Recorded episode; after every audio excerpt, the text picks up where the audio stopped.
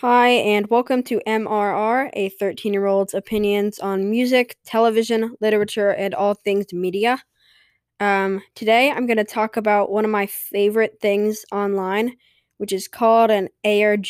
So, if you haven't heard of that, or if you want to know more about them, this is kind of like a beginning intro explanation.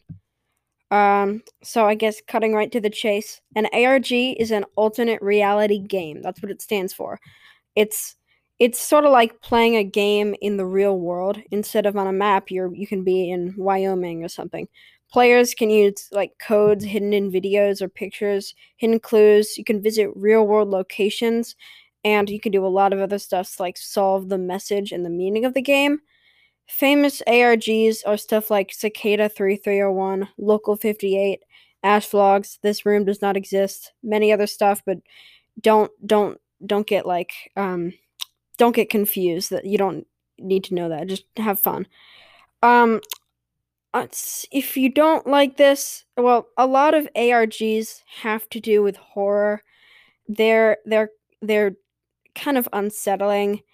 Um if you don't like that, there are some that aren't horror, but they're more eerie. So, um, ARGs can be anything from like a promotional trick for a movie, an eerie web series, or a extremely dark and disturbing rabbit hole. Be warned, uh, some ARGs can be very disturbing and stick with you for a while, so that's something I would take into account before diving straight in.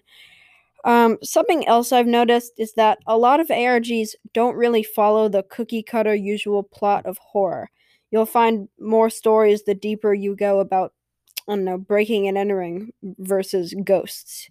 If you've never seen an ARG before, which you probably haven't, that's why you're here, I'd recommend checking out Local 58 and Marble Hornets.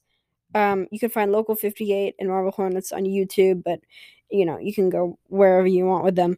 They are a great way to get into the series. If you would rather watch commentary on them or have an aid to figuring them out, I would recommend watching YouTube channels like Nexpo and Inside a Mind. So, NEXPO and Inside a Mind.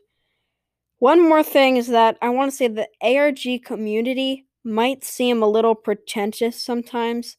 This can turn people off, so just ignore that when it comes up and have fun. That's what an ARG is all about. Even though it's pretty disturbing sometimes, just have fun with it. And with that, I think our episode is over. Um, if you want to support the podcast, the best thing you can do is follow it and share these episodes to other people.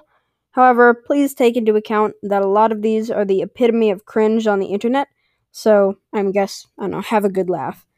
Anyway, uh, thank you for watching, and I will hopefully see you next time.